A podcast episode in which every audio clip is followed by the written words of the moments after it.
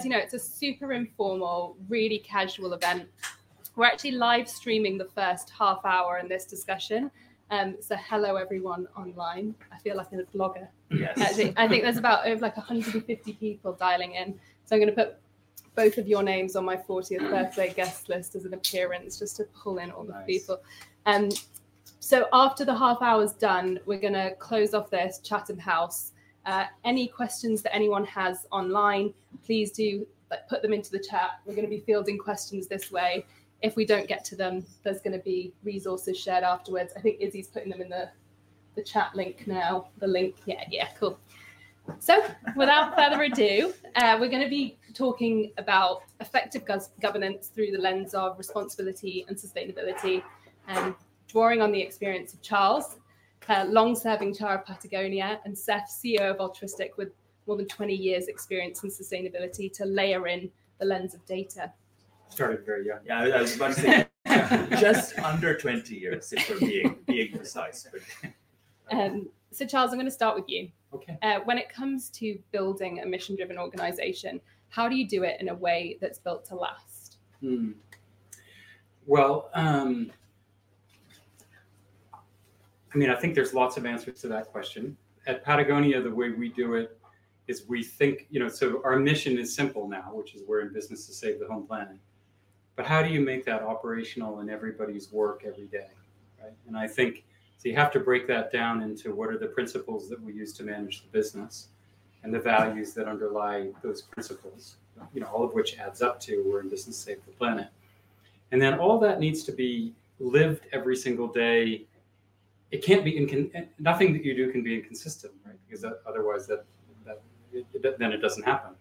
And so, in uh, every interaction, in all in in the way we treat our people, um, in how we measure our performance, you know, you spend a lot of time on that.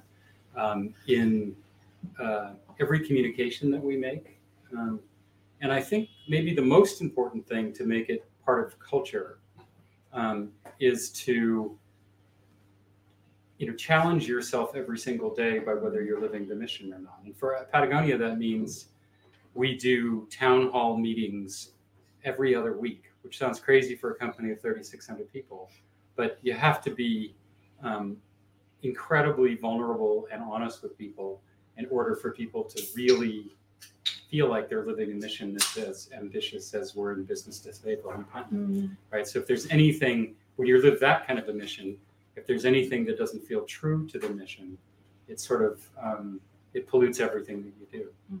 Now, that's a very long answer to, to the question, rambly and babbly. Not at all. You talk a lot about transparency and candor yeah. as well. Right. I mean, it's it's making sure that every policy, practice, um, behavior is consistent with values and principles that support the mission, and then it it means the behaviors that reinforce that. Yeah. You're going to say so. yeah, I was actually just going to say that I think one of the things that we see being true for every mission oriented brand is that the hardest thing becomes consistency. Yeah. Actually, you kind of put in the hard work on building the mission oriented brand, Right. but then actually staying true to that year after year after year and never letting the consumer down and never letting the other stakeholders Right. down. That actually is is the long term challenge here. I think that's exactly right. And we do, you know, we, as you know, we don't say sustainability because we feel like that's still in front of us. We say responsibility. And res- part of responsibility is not that you never mess up, it's that when you do mess up, you own up. Yeah. Right? Um, and we do let people down. Right? And bo- both our, our teams sometimes and, and our uh, customers sometimes. And Saif, are there ways in which you've seen organizations use data to prop up that mission? Yeah, I I think that there's something around translating the mission into data and into what you need to achieve. And so, if I let's say start with a consumer brand, uh, most consumer brands are now thinking about circularity and trying to incorporate some element of that into the mission. And so, circularity then let's say becomes the theme. You then say, well, what type of uh, um, KPI or metric is correlated with achievement against this theme? And so in circularity, maybe you say actually recyclability, the odds that this product is going to end up again reused in the system. And you maybe want to get those odds from one in 20 right now, depending on the product, to maybe one in four. Uh, and so you've already then got what is the, the thing that you're solving for. You can now start to work that through and say, what type of input data do I need? And more importantly, what type of business activities need to actually move those numbers around? So I would actually start with the mission Yeah. and work then to the data rather than start with the data and then try and come up with a mission. And then it seems to me the other part of it is that you constantly revise and improve how you think about the data. Yeah, Right. exactly. It's it's a it's a work in progress because I think the other you you mentioned transparency and honesty, and you you talk about Patagonia failing and letting people down, and the truth is, of course, that's true for every business. some businesses are forthright about it, and some aren't. And what what I really liked was your example where when you're solving for your metrics and your data systems, you thought about version one, and when you did version one, you thought this is the best thing ever. This is going to solve all of our emissions calculations, and no one has something like this. And then you suddenly realize, oh wait, like two years later, this has lots of holes in it. Let's actually come up with version two, and then you go through the whole cycle again. And And we're on version four. And every single time we're sure now we've got there you go, right? And you know, we're doing it at the product level. Um, you know, and it's multi multi multi-faceted at every single product level. And I know we'll throw this out in three years and do better. At the same time, Charles, one of the things that we've riffed about now and then is this uh, idea of what is it, where you're tight and where you're loose Yeah. in terms of the, the pieces that are important to you. I'd actually, sorry, I mean, not to steal the question, I'd, I'd love to just, because I The think, tight and loose phrase got me, so I'm gone now. So you carry on. because yeah, I, I, I find that really, really interesting actually as a way Yeah. to think about it. Well, and, and I'm sure we don't have it right, but you know, when we think about um, especially long-term governance, right?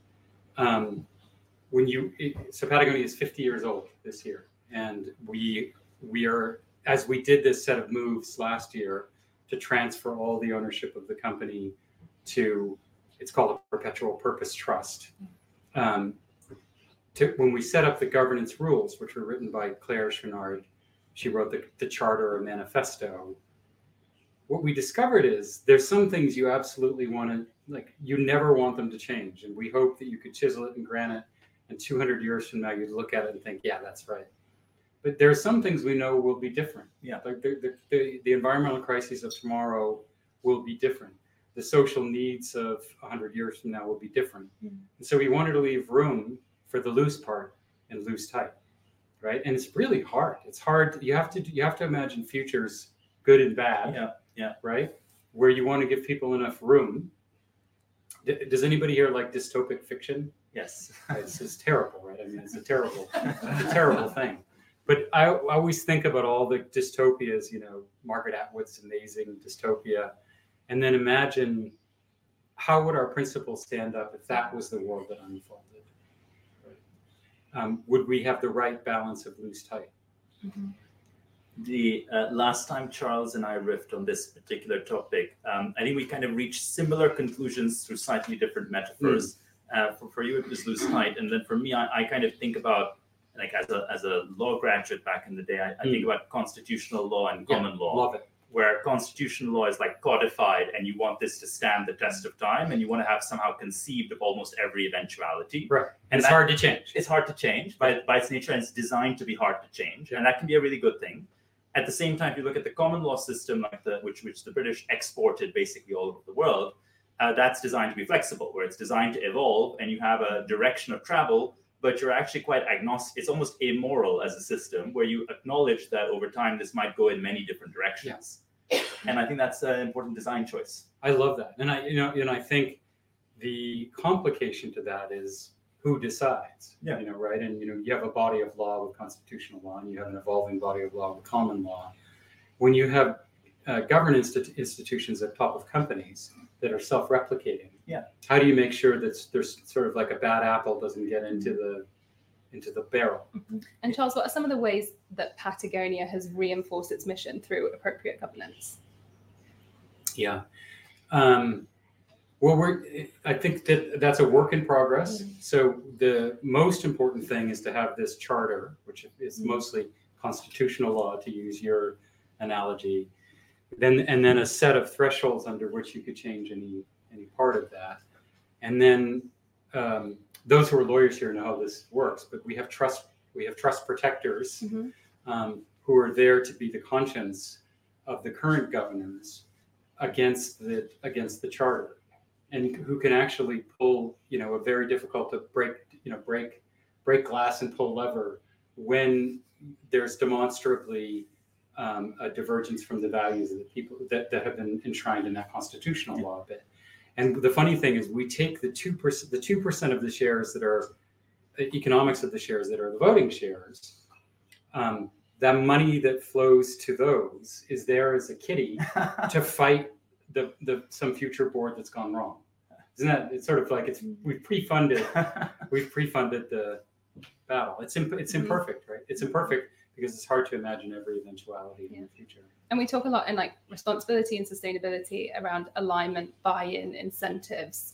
What are some of? Can you give any tangible examples of how that's played out with Patagonia's experience? Yeah, I mean, so we've been living for a long time in a company that was, you know, held by a very small um, group of people who had no interest in the money, and were, you know, every every extra penny was given away um, that didn't go into the company. So um, I think th- the most important thing is um, all of the uh, compensation evaluation people decisions in the company are aligned with those that same set of values. So that you walk and talk the same the same set of values.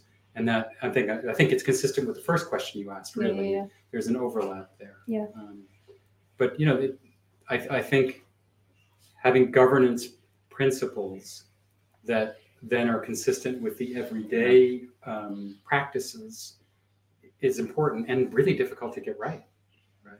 because otherwise constitution law feels like it's up here yeah, exactly. it's not relevant It's an abstract piece that uh, you're expecting a judiciary somewhere to enforce. It's not lived experience. but if there's some break between that and people's lived experience then they smell Yeah. you know not imperfection but something that's corrupt disingenuity. Mm. yeah th- that's not authentic yeah. Right. And the same with if we think about everyone that's here and dialed in, when it comes to environmental data, what are some of the ways in which companies can use that to back that alignment, the incentives, the buy-in across the business? Yeah, I mean, so like you know, coming at this a little from our perspective at Yeah. We're sort of we're we're we're sort of owning one part of that problem, but we're seeing what needs to happen to make our part effective. So the part that we do is obviously the data management, environmental, corporate data, product level data. But actually, what you need is three or four things to work in tandem. From what we're seeing, one is uh, the purpose and the vision and the mission, and that's what we've been talking about here. There's a second piece around incentives, and we've kind of referred Yeah. to that a bit. But what you want is if you think of the existing incentive structure, we have bonuses, promotions, mm-hmm. KPIs at the level of teams and individuals. You need that to also reinforce what you're trying to achieve. Then think of the recyclability piece, right? Where we want to increase the odds that a product will be recycled from one in 20 to one in four. You actually need multiple teams working on that problem. You need a team that's working on the design, a team that works, works on the sourcing, a team that works on the consumer narrative. So there's this whole thing about that incentive structure working. Mm. I think there's a piece around tools, and you know that's where we play in, but there are other tools. Uh, there's a piece around coaching and guidance and education, and most of the people in this room are sustainability savvy, uh, and many of the ones joining on online. But there are count there for every one of you. There's 50 others in the organization that aren't, Yeah. and they all need to change things too. and when you're speaking one of the other things that occurs to me it's one thing to get your own house in order. And of course that means you know having very clear measures that everybody understands and holding yourself to account against uh, improvement. And as soon as you achieve something then you need to set a higher goal. But in the world that most of the people in this room live in we live in a world where we don't control the entire ecosystem. Um, so we work with suppliers um, including you know suppliers of fiber spinners of fiber some of them are in the room today um, makers of garments under your under your design direction and then of course when we sell things to, to people we hope that we get them back. And one of the ways we can ensure circularity is by actually caring about when people when, when a garment comes to the end of its life how can we deconstruct it? Um, at the moment we don't control all the pieces of that but we are now taking um, internal responsibility for all of that right? Which means you know if if there's a if there's a spinning plant that's using coal we have to put we have to put that on a transition Yeah. either out of that energy or out of our Yeah, line. yeah. And the more you take responsibility, um, it the harder, you know, the harder. I was in a in a conversation with Weleda, which I think is another Yeah. really forward-leaning brand in the personal care space. And what they what they've concluded, which I think is a really fact-based, rational conclusion, is you actually need the consumer to start switching towards cold showers ultimately to really be able to move the needle on the holistic problem uh, that they're facing. And that then becomes, you know, you're owning, you're responsible for that challenge, but you need to get a narrative across the line to buy the consumer into the vision and actually make a design choice Right. that's uncomfortable, at least for me. Right. And one of the reasons why we favor direct um, over wholesale is because we can and we have that relationship with the customer, which is this incredibly important two-way relationship about responsibility. When someone buys a Patagonia um, garment, we're hoping that we're engaged in then a long-term co-responsibility. It's also an identity purchase Yes. that you're, you're you're engaging that identity purchase, and part of the deal where the consumer sees this as reinforcing their sense of identity as a sustainable consumer. Part of the bargain is they should act sustainably with the product. exactly. Mhm. Exactly. talking around consumer messaging, the big hairy monster that is greenwashing, green hushing. I know your take already on this, but how has Patagonia managed to walk that line so well balanced? tell the truth. I mean, it sounds like a silly thing, right? But I think people get in trouble by exaggerating how far they've come. That's the obvious thing to do. And um, that just would never fly. I mean, in Patagonia, we would, we definitely risk more the other side of it, which is, you know, always saying what we're doing, what we're doing sucks. Um, but that's disingenuous too, right? You know, and so I don't, we never trumpet what we're doing as perfection we call it a being responsible on a path um, to, to sustainability. Patagonia is ultimately a small business, much smaller than many of the businesses that are represented in the room, right? We don't quote the numbers, but you can kind of figure it out. Um, the only way we can have impacted being in business to change the to save the home planet is by uh, setting an example that we hope other people will become part of. And if you exaggerate and then are be sh- shown to exaggerate, that's the worst sort of thing. But if you if you underplay, um, then you're you're also in a way doing something incredibly disingenuous. So we try and say, here's where we're trying to go, and here's where we are, which is short of where we intend to be, and just be straight.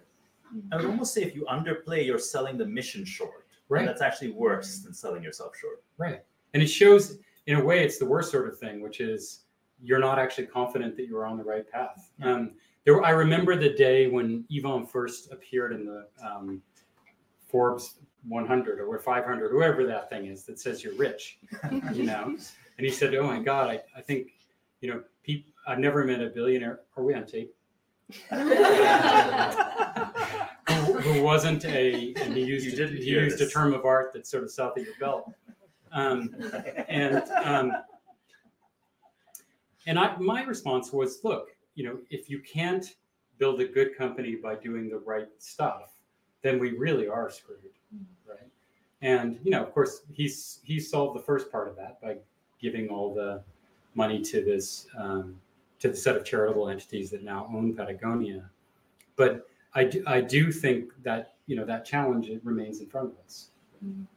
For And- sure.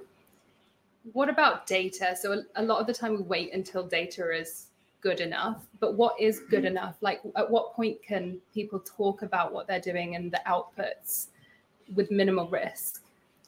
Yeah, you know, I think that there's a lot of sort of fetishization of data mm. for data's sake in this space and putting numbers out there.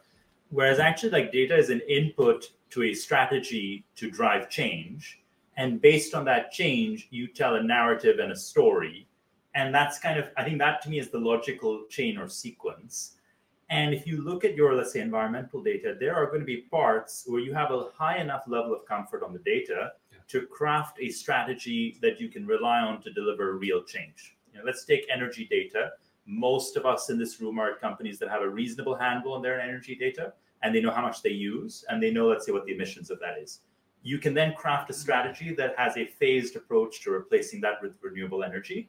and you can then rightly go and talk about it, right? If you say we've switched to 100% renewable energy, that is a fact-based, easy to prove argument, which is you know a reliable one. If you look at other parts of the challenge, like mm. where we're switching to re- regenerative agriculture, and we've got you know most companies yet haven't got a common definition of regenerative agriculture, and I, we some of us have talked about this. There's movement on that, but the data is so poor Yeah. in quality Yeah. that you're still figuring out what it looks like, what you're going to do, how you deploy, how you action. It's way too soon to start then talking about it in the outside world and expect that no one is going to call you out. Mm-hmm. Mm-hmm. that's why it's yeah it's important to be modest and honest and, and direct at the same time i mean i think it is interesting and that's why you have to overthrow your system every few years which is it's great to be on top of energy are you on top of water Yeah, exactly. are you on top Exactly. of fibers are you on top of dangerous chemistries right mm-hmm. um, and and we will have a new set i'm sure right? Mm-hmm. Exactly. I, I think actually that if you're honest and transparent about the process and what Yeah. you're doing and the intention, that gets you a long way mm. ultimately. And Charles, you talk a lot about imperfectionists being key in uncertain times. And I've mentioned that that triggers me as a recovering perfectionist. Um, all of us uh, but what are some like thinking about purists and people that are wanting to get this right? What would be some of the advice that you'd give to me or others that might be similar when it comes to data and getting that from an environmental perspective? Yeah, I mean, I, I mean, I think everyone in the room probably is in the room because they've been on this journey, right? And it's mm-hmm. the most delicious place to be is the deep ecology place to be, mm-hmm. right? Because you know that's the it is the purest feeling position, but it's not one that you can actually take action on tomorrow. So it's a it's a throwing stones at other people judgment position, not a not an activist. A real activism means you we have to do something, and I think we have to recognize that as we've discussed today, that we will outgrow the measures that we're fighting so hard to improve today. But if you don't get started, that's the imper- that's the im- imperfectionist part. If we don't actually get started, we won't we won't move down this journey at all. And I think railing at the behavior of others while sort of intellectually, you know, or emotionally satisfying is is ultimately a vapid, you know, place to be. Um, so we should all get started. Yvon says, look, you know, we're we're probably all screwed, but you have to get up every day and, and do better. You have to. You, what's the alternative? Maybe Amy also just to just to build on Charles's points in a different direction as well, right? Uh, not necessarily a more positive direction, but I think that the thing is that a lot of us are mission driven, but we also have to work with people who are much less mission driven Yeah. than we are. And when I was starting Altruistiq, someone gave me sort of this advice, which is they said you're you're going to have missionaries and a lot of them to start with, and then you're going to have mercenaries. And that's actually fine and you need both to get to places with this with this agenda. And i think for us we we feel like we're imperfect because our, our sort of uh, our idea of where we want to end up with isn't as purist. But actually there's a lot of other people that we need to bring into this church with us and they're going to be driven by very different kpis motivations etc and so we need to we need to really move away from that ideological extreme position and i think frankly a lot of us in sustainability come from that space Yeah. and we just expect others in the business to just get it and do it because it's the right thing to do and actually i think that's that's just the long, wrong logic and argument Mm. to really drive change here And how can governance play into that? So we think about there's a lot around cross-functional collaboration. I was talking to Chris earlier around this as well, around how do you actually drive that across a business when actually a lot of that mission driven sits within this one function? And how can governance Mm. and board come in to support that? You take. Well, I- you know, I think I work inside a sort of extraordinary, different kind of organization where we don't feel that duality that you're Mm. just. I think you're right. I mean, oh, you're from the sustainability department. Um, we don't have any of that, um, right? So you probably work in more organizations. Yeah, I mean, I the I kind of think of business par- parallels in business history, and I think of the digital transition as a parallel, where you know, like ten years ago, organizations suddenly realized we need to do something about digital, and it's not IT, it's different, it's digital. Yeah. And then you sort of start with this whole transformation thing, and then the logic is that you want to embed this within every business uh, unit or every part of the business. And so you go and you kind of set up this team, and this team's job is ultimately to embed. It's not necessarily to own long term, it's to embed. Yeah. And I sort of think of sustainability in a similar way. Yeah, and it so and I, maybe there's an there's another thought which is um, as long as sustainability feels like a drag on the real business, which is making money, you really are ne- you're never going to get anywhere. You're never going to get where you need to go. Yeah. Um, one of the things we've realized in Patagonia, and we are a business, like we're owned by a non-business now, but we're a business. Um, we're in business to save the home planet. Um, every time we do the right thing, it's good for business. Even when we do the right thing in ways that are painful to short-term profitability. And I think we've we finally feel like we've we're leaving behind that duality. Are there any examples actually? yeah, I mean, I think there are lots of examples, you know, where we make a short-term decision that's difficult for profitability. And you know, this I describe this once you sort of put your arms around all your suppliers and say, hey, we're we're all in this together. You actually have to you have to fund or pre-fund energy transitions, water transitions, et cetera. That hurts you in the short term, but it it increases your relationship, that trust relationship yeah. with customers in a way that's just you know utterly priceless. And when people then come to trust you when they buy a garment, that they're what they pay, which is more than um, a, a, crappy garment, is act, is actually because it embodies all the real costs. Yeah. And I think that's you know so ultimately that's good business. Yeah. Right. Yeah. People can feel good. And the data actually substantiates I think that, right? Which is that if a consumer feels the product is more sustainable, they're more loyal because they've made that decision once and they don't want Right. to revisit it again and again. So they're less likely to start switching. But when you have to pre-fund something and hope, you know, that that people will honor it, it's hard. And I think once you've done it, you know, for years, then you start to trust it. You think, okay, I'm going to do the right thing, and I'm going to believe that it's good for business. Mhm. I love it. Um, quite, although we might be completely up now, I've not got a watch on me as usual. Um, We have wrap you're up saying the wrap, night. wrap, Wrap it wrap, Wrap up the night. Okay. So to every anyone that's been streaming in, thank you. Uh, any questions that have come in, we'll respond to them via the link that Izzy shared earlier. But thank you for joining, um, and we're going to go. Thanks, Izzy. Wave.